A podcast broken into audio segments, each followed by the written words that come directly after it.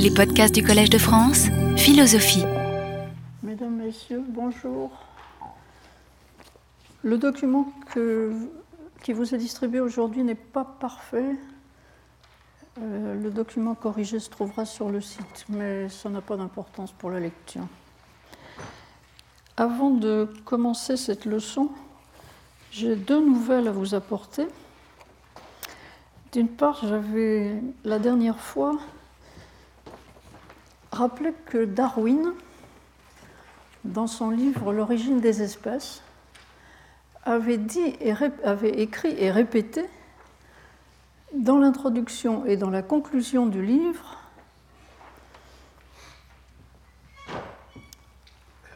On me prête l'affirmation que la sélection naturelle est le seul mode d'évolution.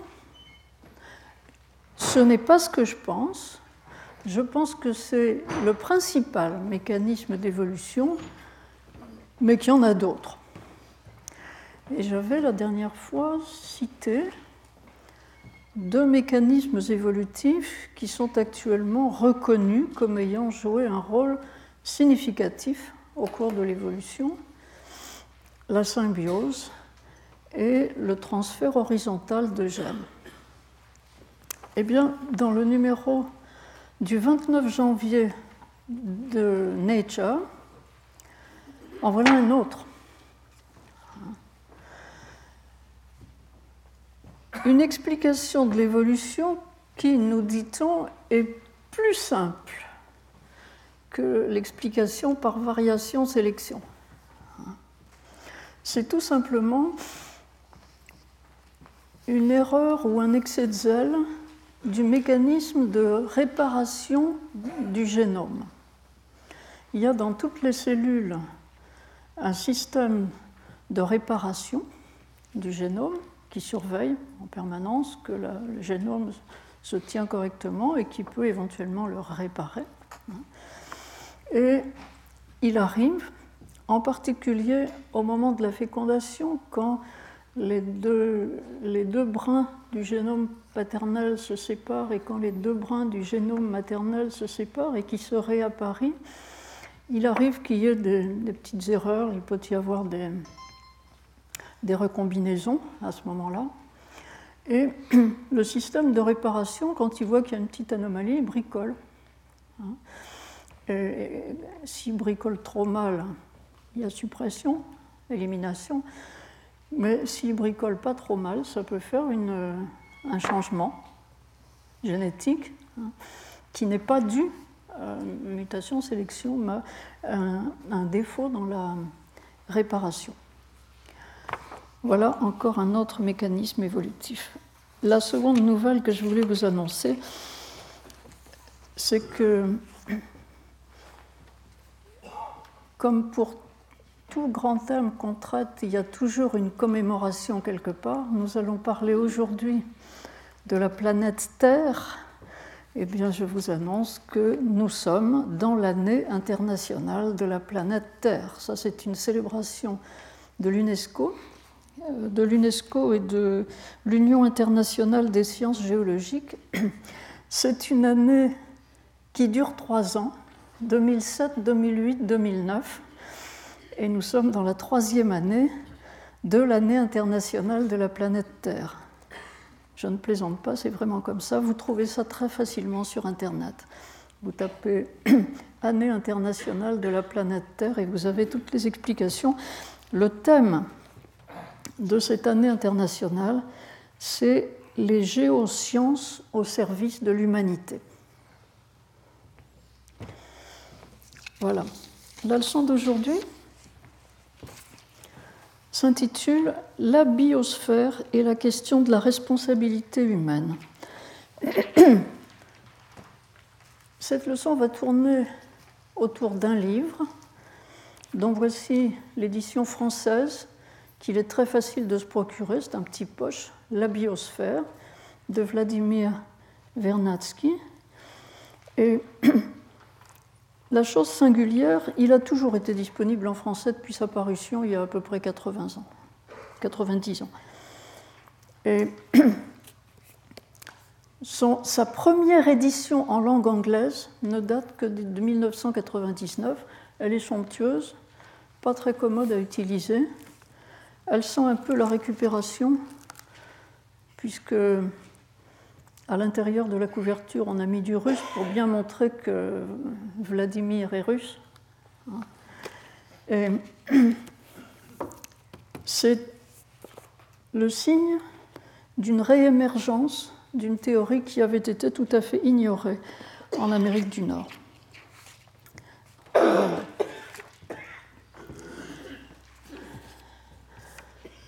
En épigraphe au document d'aujourd'hui, j'ai placé un morceau d'un texte de Feynman, le grand physicien américain. C'est extrait d'une conférence qu'il a prononcée devant des professeurs et il y explique la beauté des sciences de la nature. Il nous dit en substance ceci, le monde n'est plus pareil une fois qu'on apprend les sciences. Par exemple, les arbres sont faits d'air essentiellement.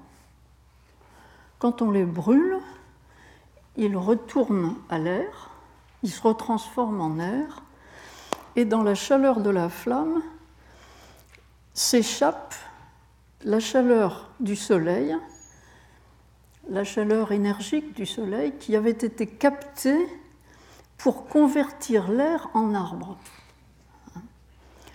C'est une allusion à la photosynthèse.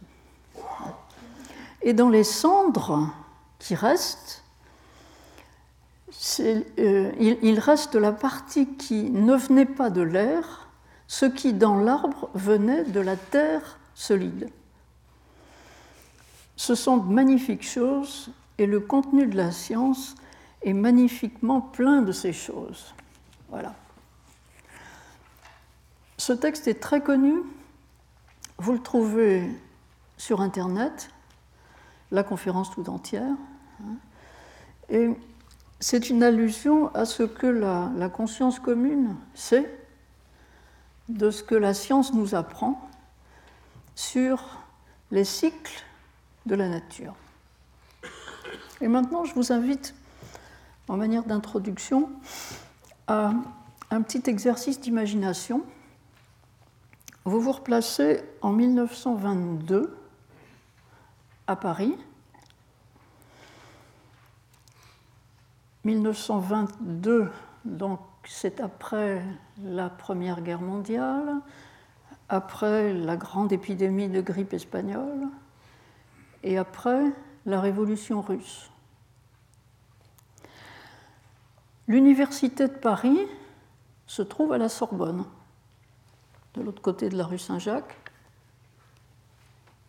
Hein euh, la Sorbonne contient toute l'université de Paris, en bas vers la rue des Écoles, la fac des lettres, et en haut vers la rue Cujas, la fac de sciences.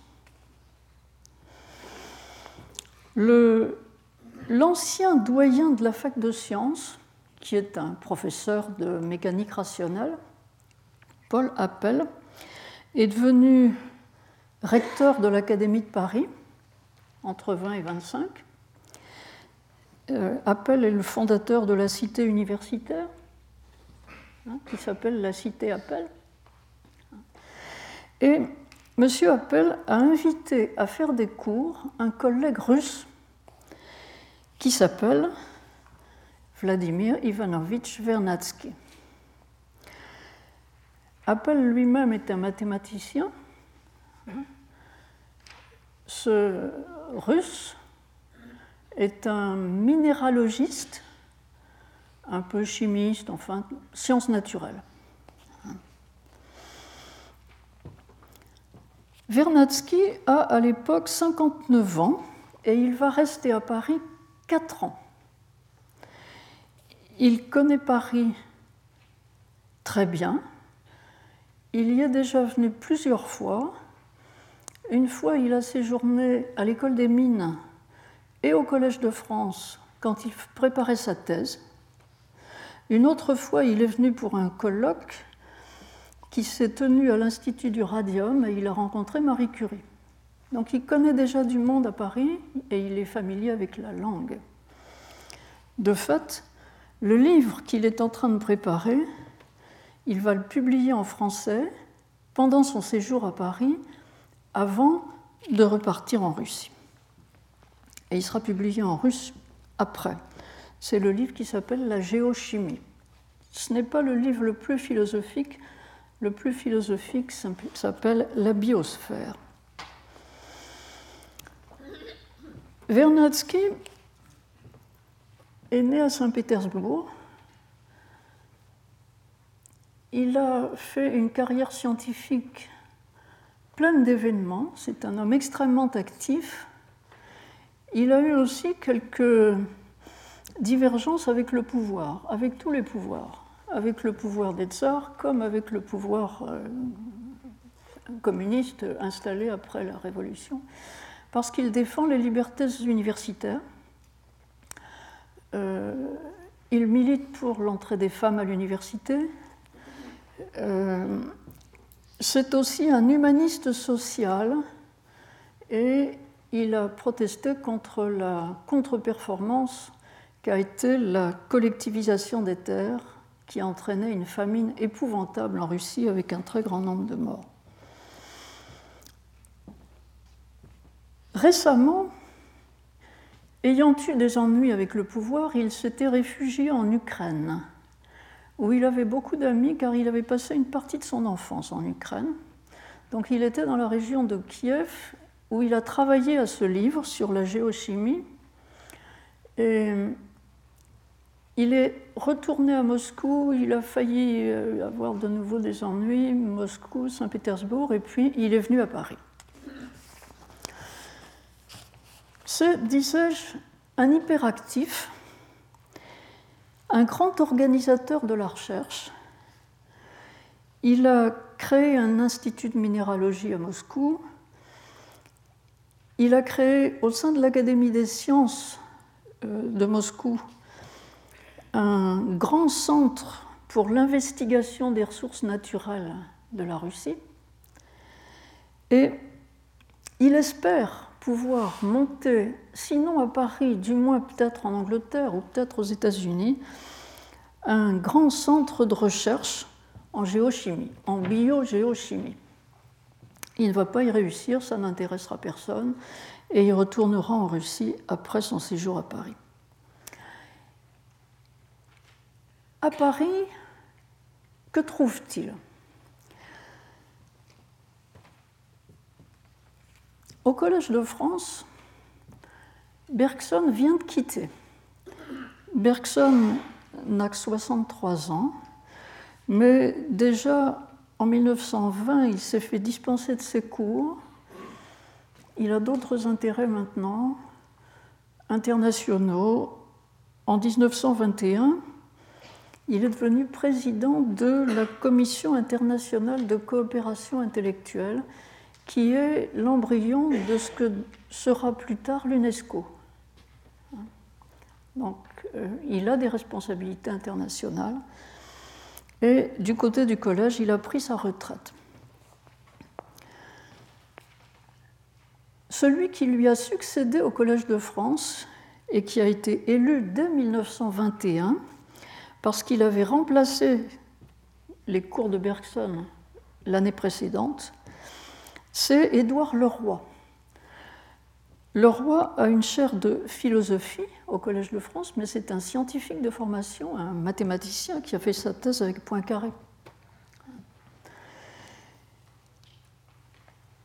Leroy a 52 ans, tout jeune professeur au Collège de France, et il va suivre le cours de Vernadsky en compagnie d'un certain Teilhard de Chardin, qui a 41 ans, un jésuite, donc un prêtre, déjà prêtre, et en même temps paléontologue, qui fait à ce moment-là, à l'Université de Paris, sa licence de sciences naturelles et qui va soutenir son doctorat avant de partir en Chine faire des fouilles.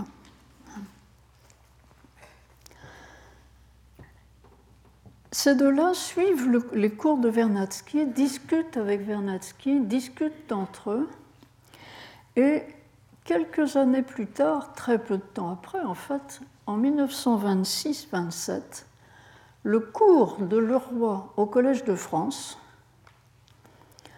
parle de ce dont Vernadsky a parlé, et à partir de ce que Vernadsky a fait, il introduit un nouveau concept qui est le concept de noosphère. Noosphère, un concept hypothétique, nous en parlerons la prochaine fois. Euh, il a discuté de ça avec Teilhard de Chardin et Vernadsky a approuvé la, la création de ce concept. J'ai mentionné Marie Curie tout à l'heure. Marie Curie a à l'époque 55 ans. Elle a déjà ses deux prix Nobel. Pendant la guerre de 14, elle a été sur le front, où elle a fait circuler ce qu'on appelait les petites curies, c'est-à-dire les petites voitures qui permettaient de faire des radiographies pour localiser les balles dans le corps des soldats qui avaient été touchés. Hein. Et après la fin de la guerre, elle a pu entrer dans son nouveau laboratoire, l'Institut du radium, qui se trouve rue d'Ulm et qui s'appelle maintenant l'Institut Curie. Vous voyez que nous tournons autour du Collège de France. Hein. Le précédent laboratoire de Marie Curie était l'école de physique et chimie, mais c'était une étable, un garage. Hein. Il paraît que c'était abominable. Tandis que là et là, cette fois, un beau laboratoire. Et on est sûr que Vernadsky a eu des contacts avec elle pendant son séjour en France, de même qu'il a eu des contacts avec le, Muséum d'histoire naturelle, les collègues du Muséum d'histoire naturelle. J'ai donc, pour introduire cette leçon, été regarder du côté du cours de Leroy qui donne un écho des cours de Vernadsky. Le cours de Vernadsky n'a pas été publié tel quel, mais une grande partie de ce cours se trouve, de la substance de ce cours se trouve d'abord dans son bouquin sur la géochimie, puis dans la biosphère. La lecture des cours de Leroy, les cours de Leroy ont été publiés à peu près tels quels, comme ils ont été prononcés. Euh, peut-être avait-il été erroné, euh, je sais pas, en dactylo. Hein. Et l'intérêt de ce cours de Leroy, c'est que, en bon disciple de Bergson, il teste le livre de Bergson, L'évolution créatrice, qui est paru en 1907. Il teste les thèses de Bergson en les confrontant aux données de la science contemporaine et en particulier à ce qu'il a appris de Vernadsky. Le roi est très très bien documenté scientifiquement et malheureusement on se rend compte que sa documentation à la lumière de ce qu'on sait aujourd'hui est périmée. À cette époque-là, la science en France est complètement noyée dans les disputes entre lamarckisme et darwinisme, on défend Lamarck de préférence parce qu'il est français. On croit à la transmission des caractères acquis.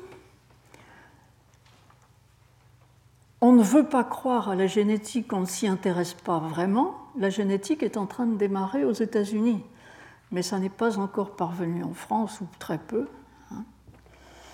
Alors, Le roi voit très bien dans le message de Vernadsky ce qui tient à la solidarité de tous les vivants, qui est certainement un des messages de l'évolution. Tous les vivants appartiennent à la même grande lignée. Le roi, en philosophe plein de bon sens, juge que la croyance à la création par Dieu de l'univers n'est pas du tout incompatible avec le transformisme scientifique.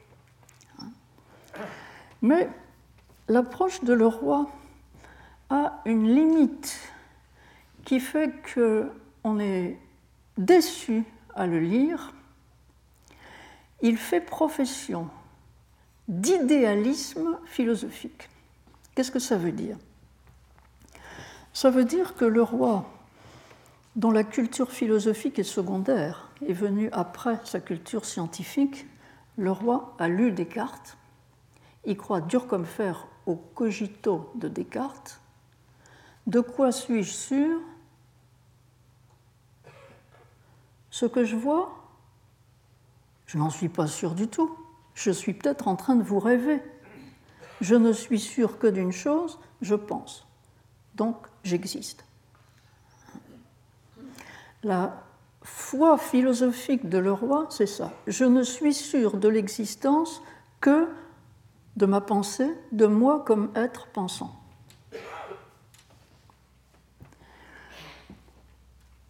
De ce point de vue, ce que la science décrit, c'est une phénoménologie, c'est-à-dire une, c'est le théâtre du monde tel que vu par une conscience. Et le fin fond de la réalité,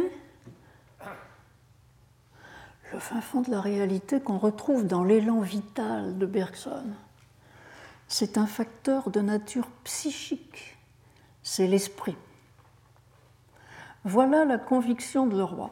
Et avec cette conviction, il se trouve dans un dilemme dont il est tout à fait conscient car il se fait à lui-même l'objection.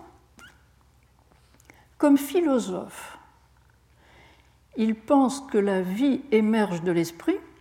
La vie est une création de l'esprit, en somme, une découverte de l'esprit. Et comme scientifique, il pense que l'esprit émerge de la vie. C'est difficile de concilier les deux perspectives. Et il s'en tire en disant, mon esprit à moi, philosophe individuel, il a émergé de la vie. J'ai été un petit bébé, j'ai été un petit embryon, j'ai des ancêtres dans, la, dans ma lignée, hein. j'émerge de la vie. Donc mon esprit à moi émerge de la vie. Mais quand je réfléchis, je rejoins l'esprit en soi, avec un grand E. Et l'esprit en soi, c'est l'esprit créateur, l'esprit éternel, Dieu. Et voilà comment, avec la meilleure volonté du monde, un philosophe bergsonien caricature Bergson, car Bergson n'a jamais été aussi imprudent. Bergson ne se laisse pas prendre dans des pièges comme ça. Bergson est beaucoup plus habile, on n'est pas sûr de ce qu'il pense au fond, mais au moins il ne commet pas la, faute. J'ai donc abandonné le roi, et je vous ai donné seulement un tout petit extrait de ce livre de Le Roi, qui est la transcription de son cours, où il nous dit que l'histoire du phénomène cosmique apparaît comme une véritable énigme paradoxale et presque scandaleuse dans la perspective idéaliste, bah oui, hein, car elle semble nous contraindre à l'aveu de premières origines toutes matérielles. L'esprit est sorti de la matière. Eh c'est ça qu'elle nous dit, l'évolution. Je laisse donc le roi en reconnaissant que son effort d'information scientifique est tout à fait remarquable, presque excessif. Et je constate en sautant presque un siècle et en feuilletant un livre qui provient de l'Académie des sciences euh, tout récemment, le livre est sorti fin décembre 2007, je constate que le message de Vernadsky s'est transmis en France. En effet, dans ce livre, qui est un collectif publié par l'Académie des sciences, on voit que c'est un, un ensemble de savants très divers, géologues, chimistes, biologistes, qui se sont mis ensemble pour étudier ce qu'on appelle aujourd'hui les écosystèmes. Cette pratique pluridisciplinaire est compliquée mais nécessaire pour étudier ce genre de questions. Les collègues de l'Académie des sciences euh, sont tout à fait conscients euh, que Vernadsky est l'un des grands euh, savants qui ont démarré ce genre de thème. Les ouvrages de Vernadsky sont référencés dans, dans le livre. Et je note deux choses dans ce livre qui apparaissent tout de suite à la lecture je vous ai donné une petite citation ici. Le but de ce rapport est de montrer que l'approche bio-géochimique constitue un cadre unitaire pour gérer au mieux l'environnement de la planète et en particulier de la planète anthropisée. C'est une des grandes idées que Vernadsky va défendre. Les êtres vivants modifient la, géographie, la géologie, la nature des, roches sur lesquelles ils vivent, les êtres vivants modifient la nature et en particulier notre planète est modifiée par la présence de l'espèce humaine. Et un autre aspect qui est tout à fait caractéristique de l'enseignement de Vernadsky, qui ressort aussi dans cet ouvrage, euh, il s'agit de montrer comment une meilleure connaissance du fonctionnement bio-géochimique sert à préserver les milieux superficiels de la planète tout en assurant une production de biomasse qui soit en rapport à la fois dans le domaine alimentaire et dans le domaine énergétique avec les besoins futurs de l'humanité.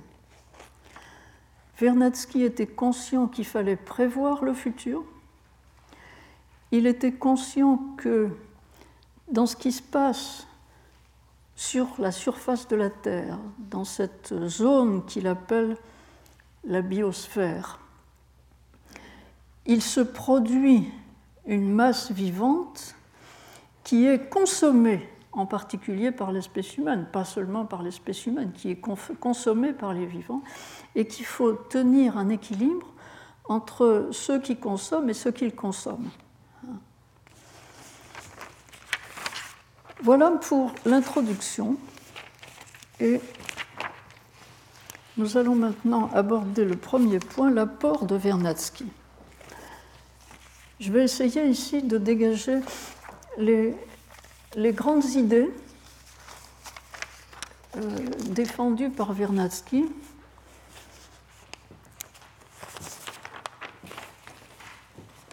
Et je vais montrer qu'il n'a pas tout inventé, il en avait tout à fait conscience lui-même. C'est un scientifique très scrupuleux qui donne toujours ses sources, qui dit comment les idées sont apparues.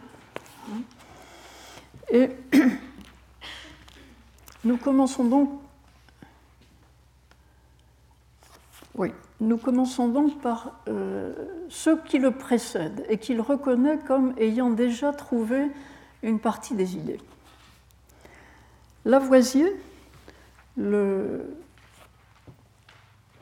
créateur de la physique en France. Hein. Lavoisier, fin 18e, fin 18e siècle, a laissé dans ses notes un petit texte griffonné qui a été retrouvé au siècle suivant par un autre académicien et qui est aujourd'hui mis en évidence à l'Académie des sciences euh, qu'il a, été à plusieurs reprises. Ce que Lavoisier avait écrit à la main, comme ça, c'est Les animaux se nourrissent ou des végétaux ou d'autres animaux, en sorte que les matières qui les forment sont toujours en dernier résultat tirées de l'air et des minéraux. Enfin, la fermentation, la putréfaction et la combustion rendent continuellement à l'air de l'atmosphère et au règne minéral les principes que les végétaux et les animaux leur ont empruntés, par quel procédé la nature opère-t-elle cette merveilleuse circulation entre les trois règnes? Le fait de la circulation des éléments entre les trois règnes, ici distingué par Lavoisier, c'est les végétaux, en utilisant l'énergie solaire, qu'ils convertissent en. Les végétaux forment une matière qui, est, qui, soutient la vie des animaux qui mangent les végétaux.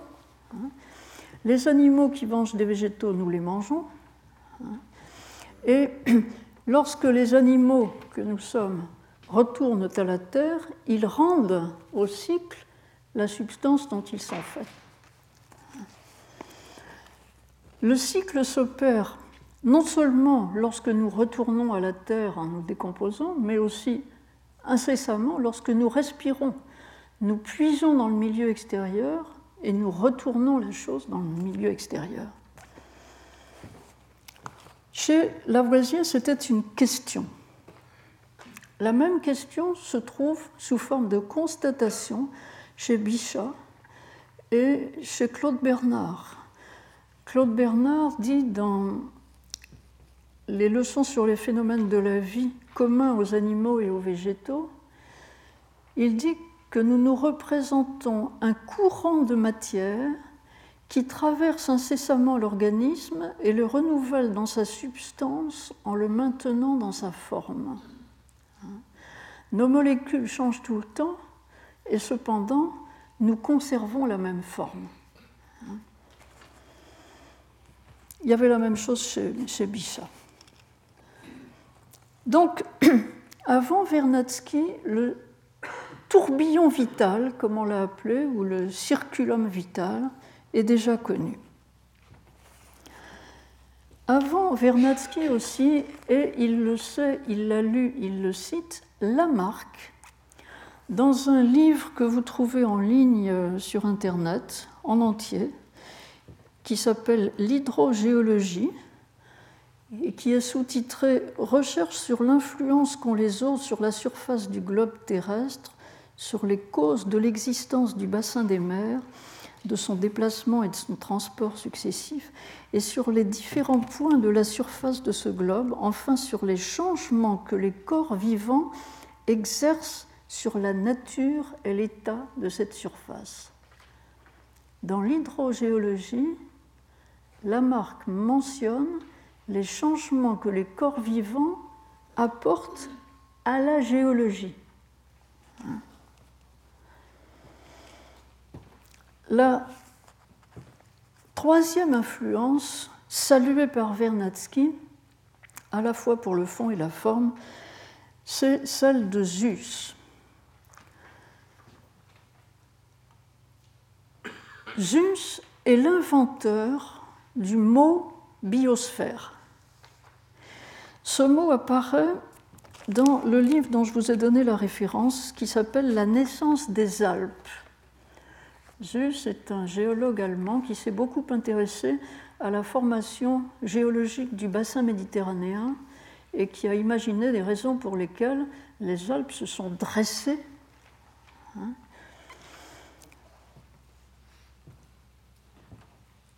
En fait, Zeus est surtout connu pour cet autre livre que je vous ai mentionné aussi, qui s'intitule La face de la Terre, Das Antlitz der Erde, et dont la traduction anglaise se trouve entièrement en ligne sur Internet. Vous pouvez feuilleter le livre en langue anglaise sur Internet.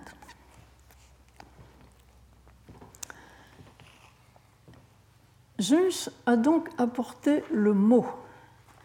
Et maintenant, qu'est-ce que Vernadsky apporte, puisque le concept est déjà là et le mot aussi, bien qu'il ne soit pas rassemblé dans la même Un commentateur suisse, Grünewald, a parlé à propos de Vernadsky d'une révolution invisible. Ce qu'apporte Vernadsky, c'est d'abord une approche systémique du problème de la vie sur la Terre, une approche globale. Il considère l'ensemble, il parle de la masse vivante.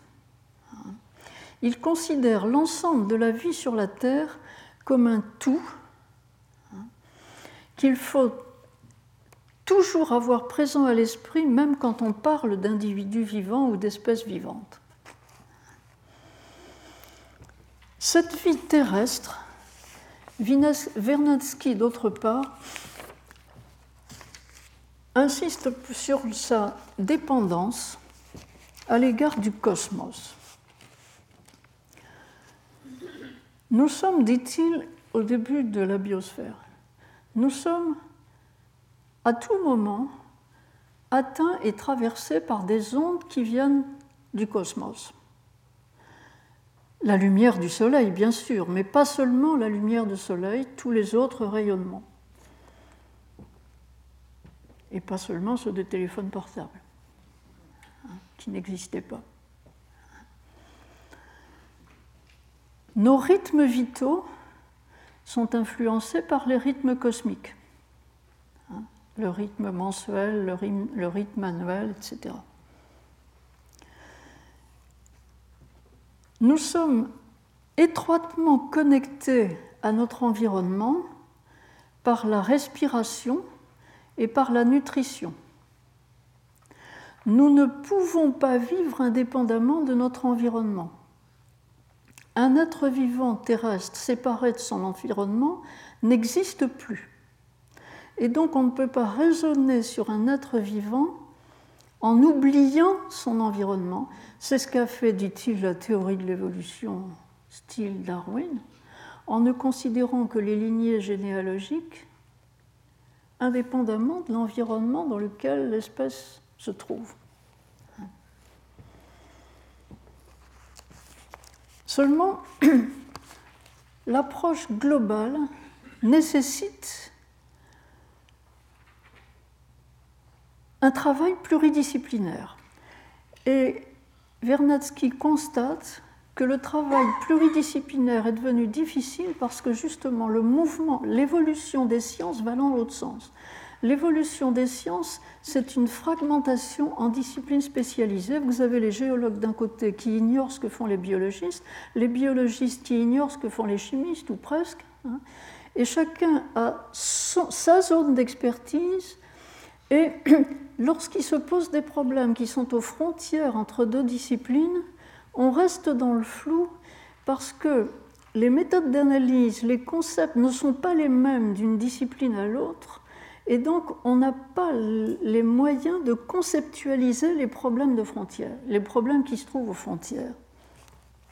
Donc, le premier rapport de Vernadsky, c'est de solliciter un travail convergent et non pas divergent des scientifiques pour aborder des problèmes dont il prétend qu'ils sont des problèmes globaux.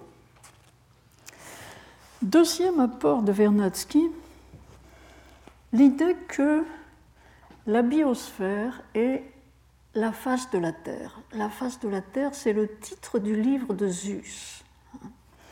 Et quand il dit que la biosphère est la face de la Terre, il veut dire, avant qu'on ait vu la planète bleue depuis les vaisseaux spatiaux, il veut dire que la biosphère est le visage que la planète Terre présente au cosmos qui la regarde de l'extérieur c'est l'interface entre ce qui fait le noyau dur au milieu, le caillou central de la Terre, et l'environnement global de la Terre. Plus précisément, la biosphère, c'est cette partie de la croûte terrestre. Alors, la croûte terrestre, c'est un langage de géologue. Mais c'est cette partie de la croûte terrestre qui est toute pénétrée de vie, qui est toute habitée d'êtres vivants où la vie modifie la croûte. Et quelles sont les limites de la biosphère? Les limites de la biosphère sont les limites jusqu'auxquelles la vie s'étend dans la croûte terrestre, à savoir dans l'atmosphère, il y a encore des êtres vivants euh, jusqu'à une certaine hauteur, puis la raréfaction de l'air est telle que la vie n'est plus possible. Hein. Donc voilà la limite supérieure dont euh, Vernadsky dit que c'est l'écran d'ozone, la couche d'ozone, la limite supérieure. Et la limite inférieure, eh bien, sur les sur les parties continentales terrestres, la limite euh, en profondeur de la vie n'est pas très loin, hein, quelques mètres, quelques dizaines de mètres, quelques dizaines de mètres, 100 peut-être. Hein, Tandis qu'il y a de la vie jusqu'au fond des océans. Donc le plus profond de la couche, c'est le fond des océans. La limite donc inférieure est ce que Vernadsky désigne comme les bouts du fond.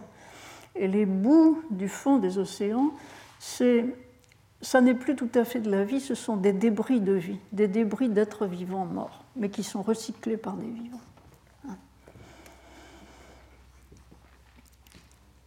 La présence cruciale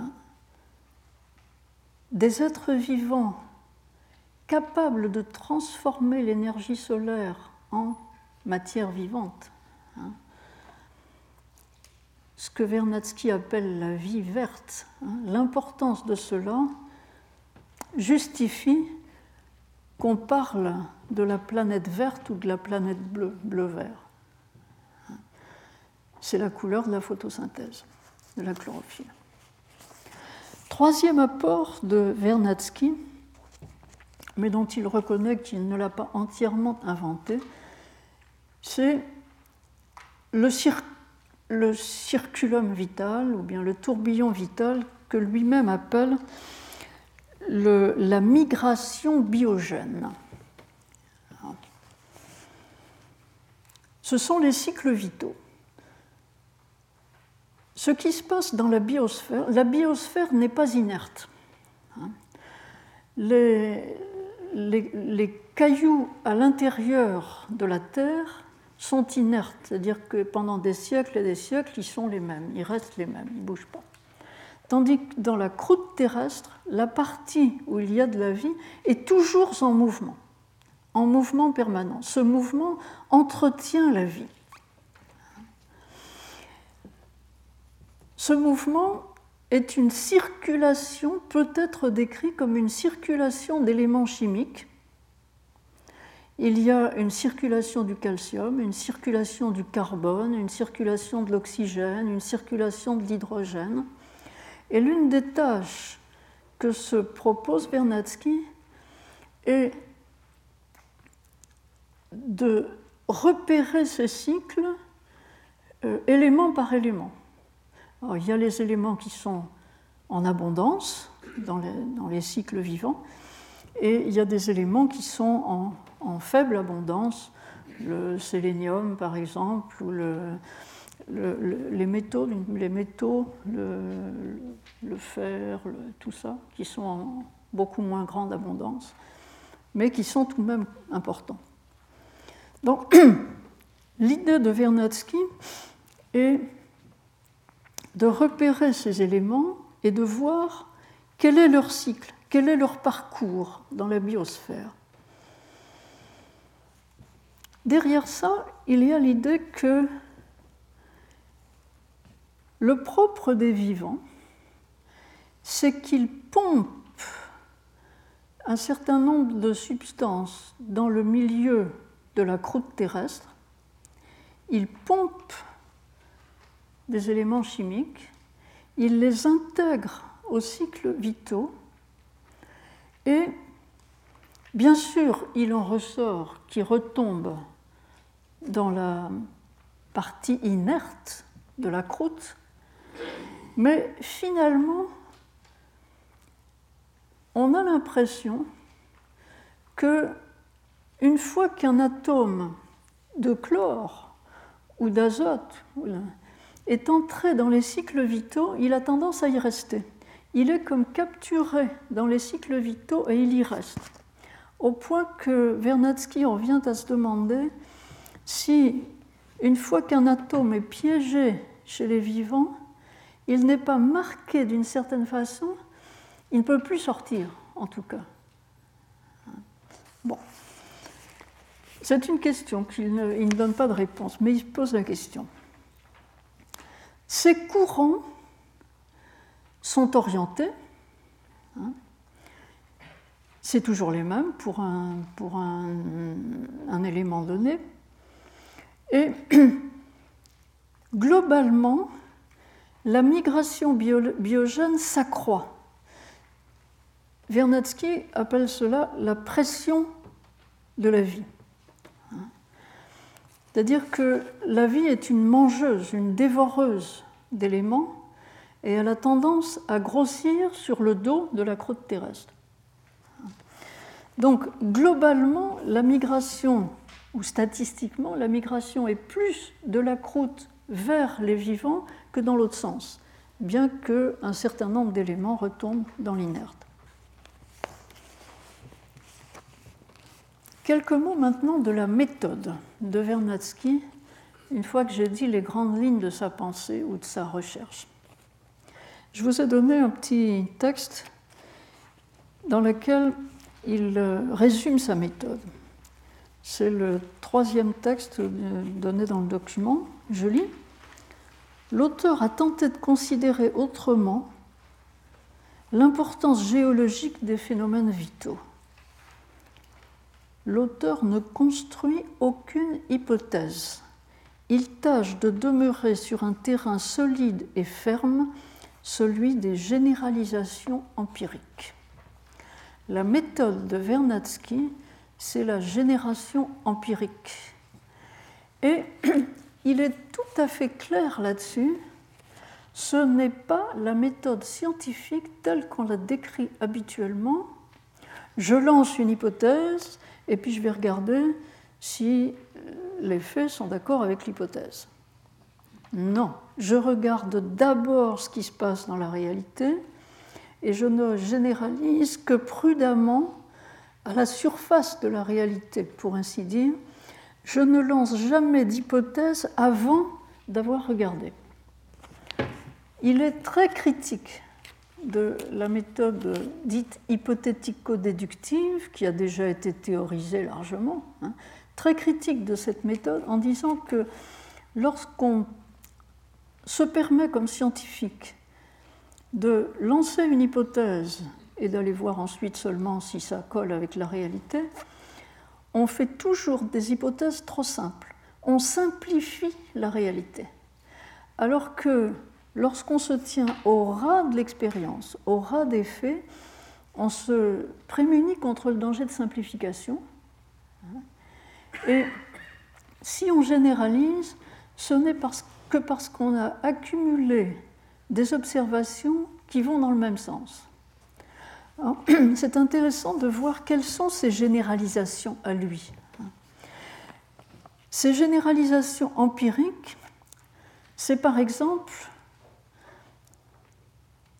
la distinction entre les vivants autotrophes et les vivants hétérotrophes. Les vivants qui se suffisent pour leur subsistance et qui n'ont pas besoin de manger du vivant pour survivre, c'est les autotrophes, c'est les plantes. Tandis que les hétérotrophes ne peuvent pas survivre sans manger du vivant nous sommes hétérotrophes. Non pas seulement parce que nous mangeons de la viande, mais parce que nous mangeons des légumes. Les légumes, c'est aussi du vivant. nous, ne, nous ne pouvons nous nourrir que de vivants, nous sommes hétérotrophes entièrement. Et Vernadsky laisse bien sûr la place pour des êtres vivants qui sont de temps en temps autotrophes et de temps en temps hétérotrophes. Autre, une autre généralisation coutumière à Vernadsky, c'est celle qui constitue le cycle, le cycle du carbone, le cycle du calcium, le cycle de ceci ou de cela. Je vous ai donné un texte ici qui parle du calcium. C'est l'avant-dernière citation qui illustre ce point. Je lis Le milieu oxydant de la pellicule du fond des océans change complètement l'histoire terrestre du calcium. L'histoire du calcium ici, ce n'est pas une histoire événementielle, c'est une histoire qui est une généralisation empirique. C'est une histoire typique, une histoire générique, si vous voulez. La manière dont le calcium migre sur la Terre. Et qu'est-ce qu'il nous dit? Il se dégage annuellement au moins 6 fois 10 puissance 14 grammes de carbonate dans l'océan. Vous savez que c'est un problème actuellement. On vient d'annoncer que les océans s'acidifient, c'est-à-dire que le calcium des océans se dissout. C'est une menace redoutable sur la biosphère. L'annonce en a été faite par une, euh, une, instance internationale le mois dernier. Hein. L'océan s'acidifie. Eh bien, Vernadsky cerne ce phénomène. Il se dégage des carbonates dans l'océan et il continue. Il y a 10 puissance 18 à 10 puissance 19 grammes de calcium à l'état de migration incessante dans le cycle vital de la matière vivante, constituant une partie déjà notable du calcium total de l'écorce terrestre. Autrement dit, le monde vivant a déjà barboté à l'écorce terrestre beaucoup de calcium. Hein. Et il a calculé combien hein. Et constituant une partie très considérable du calcium de la biosphère. Les évaluations numériques sont aussi très caractéristiques de Vernadsky. Non seulement il parle qualitatif, mais il veut du quantitatif. On doit pouvoir comparer. De quoi est-ce qu'on parle au juste? On parle du calcium? Eh bien, la masse du calcium, c'est quoi? Hein? Voilà le genre de questions qu'il se pose. Complémentairement, il a, surtout pour des éléments rares comme le sélénium ou comme les, métaux radioactifs, suscité en Russie des recherches géologiques pour faire l'inventaire des richesses géologiques de la Russie. Est-ce que nous avons des mines de fer? Est-ce que nous avons des mines de sélénium? Est-ce que nous pouvons trouver des éléments radioactifs et où et en quelle quantité? Voilà le souci du géologiste qu'il est ou du géologue qu'il est. Donc, une méthode, une méthode au ras de l'observation, mais avec un souci d'évaluation quantitative et de, précision dans l'évaluation.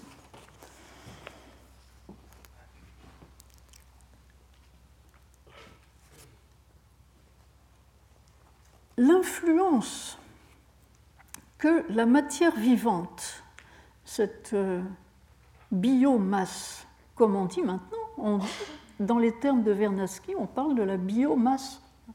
L'influence de cette matière vivante sur la Terre est sensible à beaucoup de points de vue et je vous ai ici découpé à titre d'exemple un texte dans lequel Vernadsky analyse l'influence exercée par la biomasse sur l'atmosphère terrestre.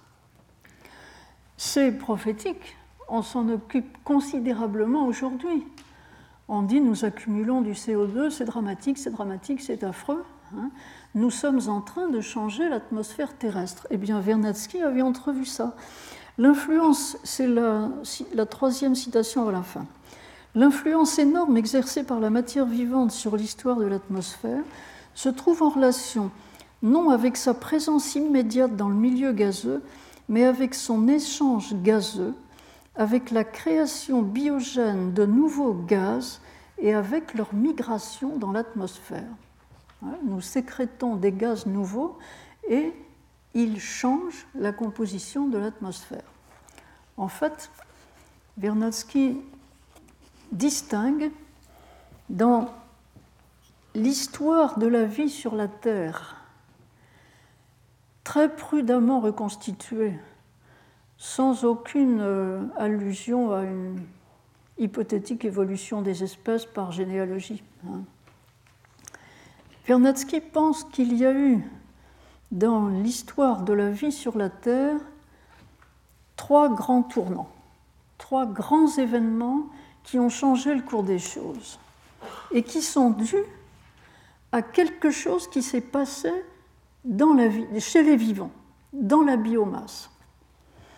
Le premier grand événement, ça a été l'apparition d'oxygène dans l'atmosphère terrestre comme résultat de la photosynthèse.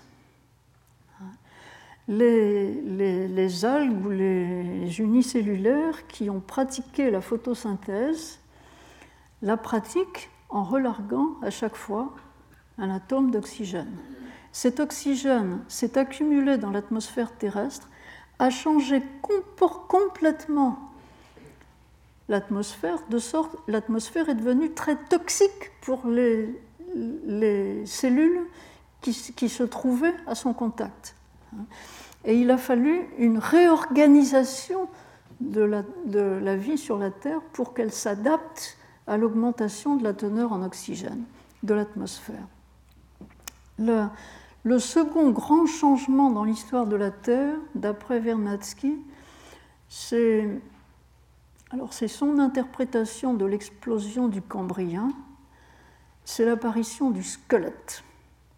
C'est-à-dire c'est le moment où la vie a commencé à faire des organismes avec un axe solide carbone-calcium, hein, avec une consommation considérable de carbone-calcium, hein, piqué à la croûte terrestre. Et le troisième grand tournant dans l'histoire de la vie sur la Terre, c'est l'apparition de l'Homo faber, l'Homo sapiens faber. C'est la seule trace d'une influence de Bergson sur Vernadsky. Je ne pense pas qu'il ait lu Bergson, ou s'il l'a lu, peut-être un petit peu, il a retenu ça, l'importance dans l'évolution humaine de la technique, de la technologie, de l'aptitude de l'homme à changer son environnement, à aménager son environnement, à transformer son environnement. Et bien sûr, l'homme n'est pas le seul. Vernadsky est très conscient que beaucoup d'animaux réaménagent l'environnement, les oiseaux, les, bêtes fouisseuses, tout ça réaménagent l'environnement. Mais dans les dimensions où l'homme le fait, aucun, autre animal ne le fait. Et il pense que c'est un tournant dangereux, encore une fois, dangereux pour la biosphère. Voilà. Sinon, en dehors de cet aperçu sur les grands, les grands événements qu'il y a pu y avoir dans l'histoire de la vie, l'obsession de Vernadsky est qu'on doit étudier ce qui est stable avant de s'intéresser à la variabilité. Étudier la stabilité d'abord. Étudier les équilibres, voir quels sont les facteurs limitants qui font que les équilibres se déplacent un peu, mais dans des limites précises, et ne, faire que secondairement une incursion dans les variations et du coup voir les variations importantes. Les, petites variations sont des oscillations autour d'une moyenne. Retrouvez tous les podcasts du Collège de France sur www.collège-de-france.fr.